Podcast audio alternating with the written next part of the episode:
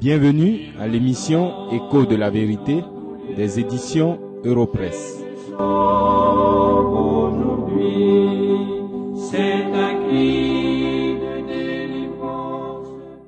Le lendemain du jour de la multiplication des pains et des poissons par le Seigneur Jésus, les foules qui en avaient été rassasiées allèrent à sa recherche.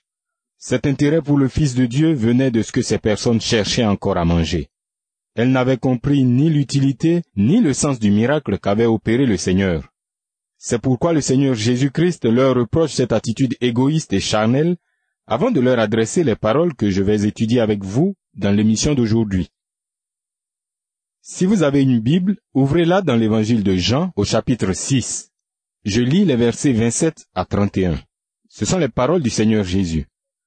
Travaillez non pour la nourriture qui périt, mais pour celle qui subsiste pour la vie éternelle et que le Fils de l'homme vous donnera. Car c'est lui que le Père, que Dieu lui-même a marqué de son sceau. Ils lui dirent, Que devons-nous faire pour accomplir les œuvres de Dieu? Jésus leur répondit, L'œuvre de Dieu, c'est que vous croyez en celui qui l'a envoyé. Quel miracle fais-tu donc? lui dirent-ils, afin que nous le voyions et que nous croyions en toi Que fais-tu? Nos pères ont mangé la manne dans le désert, selon qu'il est écrit, il leur donna le pain du ciel à manger. Si vous m'avez suivi avec attention, vous avez certainement relevé l'attitude contradictoire de cette foule qui suivait Jésus. Le jour avant, alors qu'elle mourait de faim, le Seigneur la nourrit avec cinq pains et deux poissons. Les morceaux qui étaient restés après que tous furent rassasiés firent douze paniers. Au vu de ce miracle, car en réalité il y avait environ cinq mille hommes, sans compter les femmes et les enfants, ces personnes avaient dit ceci de Jésus. Celui-ci est vraiment le prophète qui doit venir dans le monde. Mais voici, quelques heures après, cette foule demande à Jésus, Quel miracle fais-tu donc, afin que nous le voyions et que nous croyions en toi? Cette attitude, qui a l'évidence contraire à tout bon sens, ne fait que confirmer ce qu'enseignent les Saintes Écritures. Elle déclare d'abord que les incrédules, c'est-à-dire tous ceux qui marchent selon la vanité de leurs pensées, ont l'intelligence obscurcie et sont étrangers à la vie de Dieu. Ce sont les paroles de l'apôtre Paul dans Éphésiens chapitre 4, les versets 17 et 18. Sinon, comment cette foule peut-elle se comporter de façon aussi insensée? La Bible déclare ensuite que ceux qui ne croient pas en l'Éternel sont inexcusables et sont donc sous l'ardente colère de Dieu. Je lis pour vous ces paroles de l'apôtre Paul dans l'Épître aux Romains, au chapitre 1, le verset 20. Les perfections invisibles de Dieu, sa puissance éternelle et sa divinité se voient comme à l'œil nu depuis la création du monde, quand on les considère dans ses ouvrages. Ainsi, tous ceux qui prétendent nier l'existence de Dieu ou qui ne le servent pas comme le roi des rois et le seul Seigneur doivent s'attendre à son juste jugement et à l'enfer éternel. La Bible déclare enfin que ce ne sont pas les miracles après quoi courent les hommes qui les amèneront à la foi en Christ. L'attitude de cette foule qui suit Jésus est une belle illustration de cette vérité. Vous remarquez malheureusement qu'à notre époque, la plupart des églises veulent utiliser les miracles pour amener les pécheurs à la foi. C'est pourquoi vous entendez partout, et c'est peut-être votre message aussi, que l'œuvre de Dieu, c'est la puissance des miracles. Vous savez que dans certains milieux même, lorsque le ministère d'un homme n'est pas marqué par des choses extraordinaires, des choses qui frappent à l'œil, l'on ne le reconnaît pas comme un homme de Dieu. Il y a aujourd'hui tant de pratiques et d'enseignements confus au sujet de l'œuvre de Dieu que la vérité est difficile à découvrir, même pour ceux qui cherchent honnêtement. C'est pourquoi, dans le temps qui nous reste, je vais répondre à la question suivante. Qu'est-ce que l'œuvre de Dieu? Mais écoutons d'abord ce morceau de musique.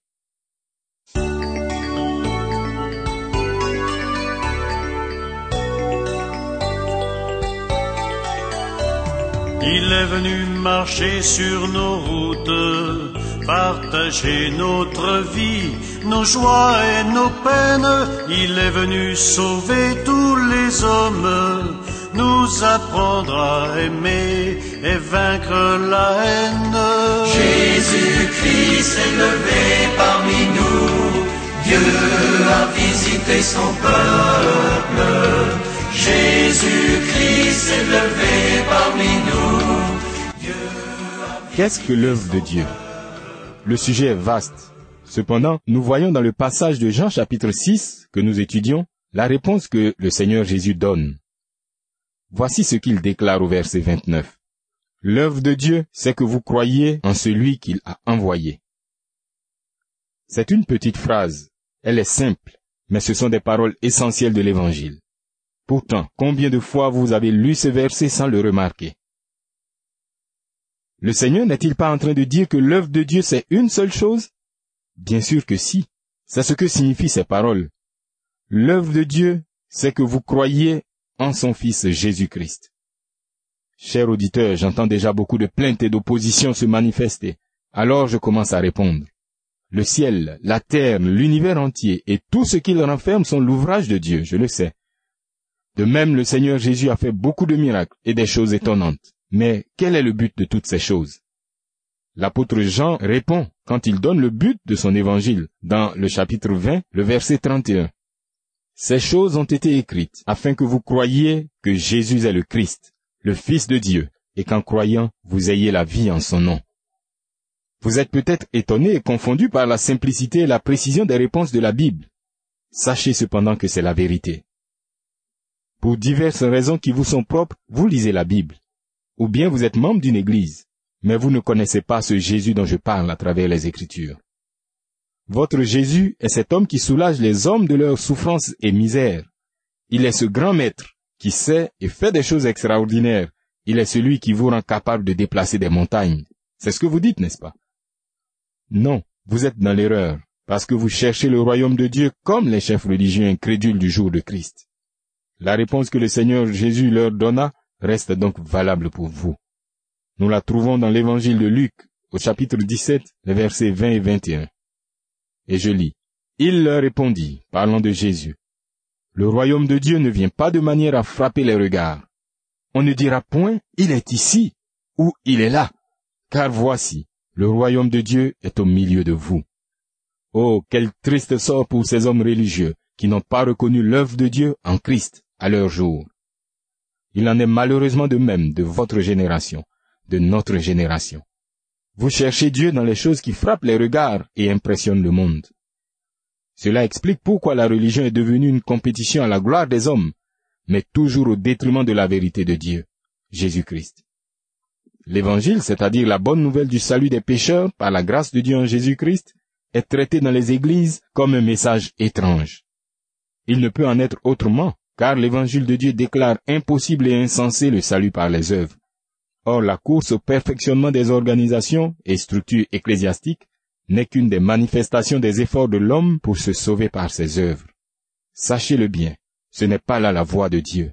L'œuvre de Dieu, c'est que vous croyez en son Fils. Ce n'est rien d'autre.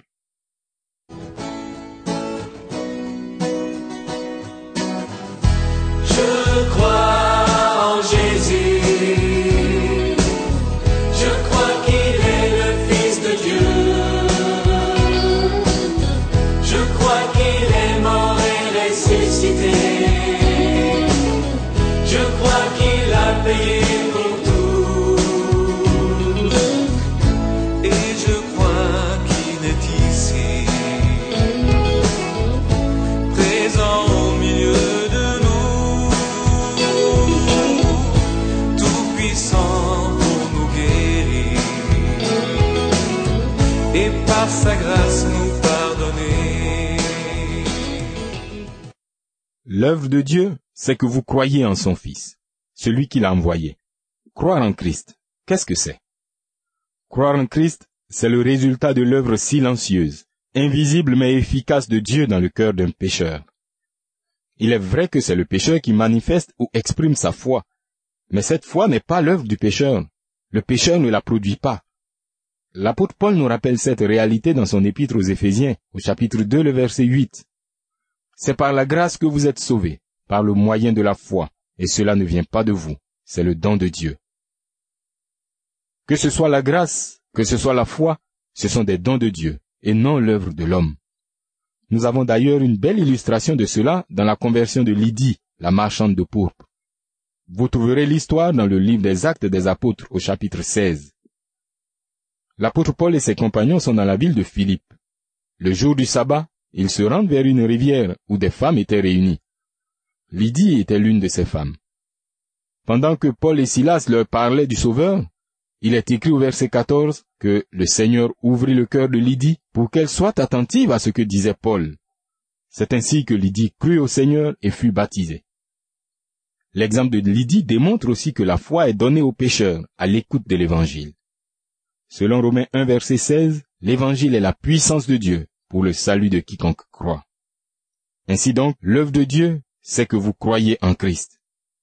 Or, vous ne pouvez croire en Christ que lorsque la parole qui lui donne toute la gloire est fidèlement proclamée. Cette parole déclare que Jésus-Christ est Dieu et homme, qu'il a vécu sans péché, et qu'il est mort selon le dessein éternel de Dieu, et non par accident, comme certains l'enseignent. Il est mort pour faire l'expiation des péchés. Cette parole déclare aussi que Jésus-Christ, le Fils de Dieu, est ressuscité des morts, qu'il est monté au ciel, et qu'il est assis à la droite de son Père. De là il reviendra dans la gloire pour juger les vivants et les morts. Personne n'échappera à son jugement. C'est pourquoi tous les pécheurs en qui Dieu fait son œuvre se distinguent par leur foi en Jésus-Christ. Ils adorent Jésus-Christ comme leur seul sauveur, leur seul Seigneur et leur Dieu. Pour ces vrais et seuls adorateurs de Dieu, la venue de Dieu lui-même dans notre monde, dans la personne de Jésus-Christ, est le plus grand de tous les miracles. Comme nous l'avons vu au verset 27 de Jean chapitre 6 que nous étudions, c'est lui que Dieu a marqué de son sceau. Les miracles que Jésus-Christ faisait étaient le sceau que Dieu l'a envoyé, qu'il est Dieu, révélé aux hommes.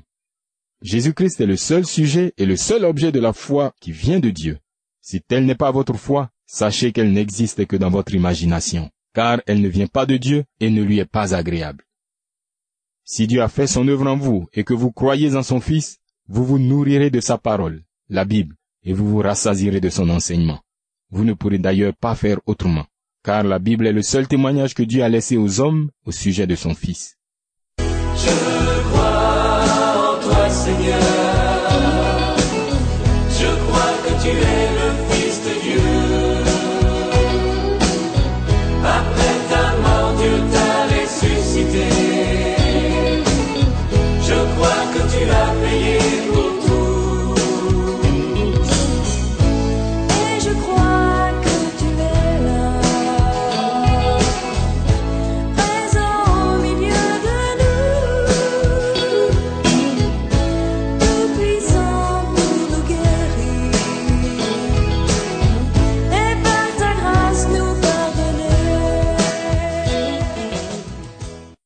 La question que nous venons de considérer est la suivante. Qu'est-ce que l'œuvre de Dieu? En Jean chapitre 6 verset 29, le Seigneur a répondu en ces mots. L'œuvre de Dieu, c'est que vous croyez en celui qui l'a envoyé. Alors mon ami, est-ce que vous croyez en Jésus-Christ le Fils de Dieu? Est-il le seul médiateur entre le Dieu saint et vous? Si tel n'est pas le cas, sachez que vous êtes étranger à la vie de Dieu et en route pour l'enfer.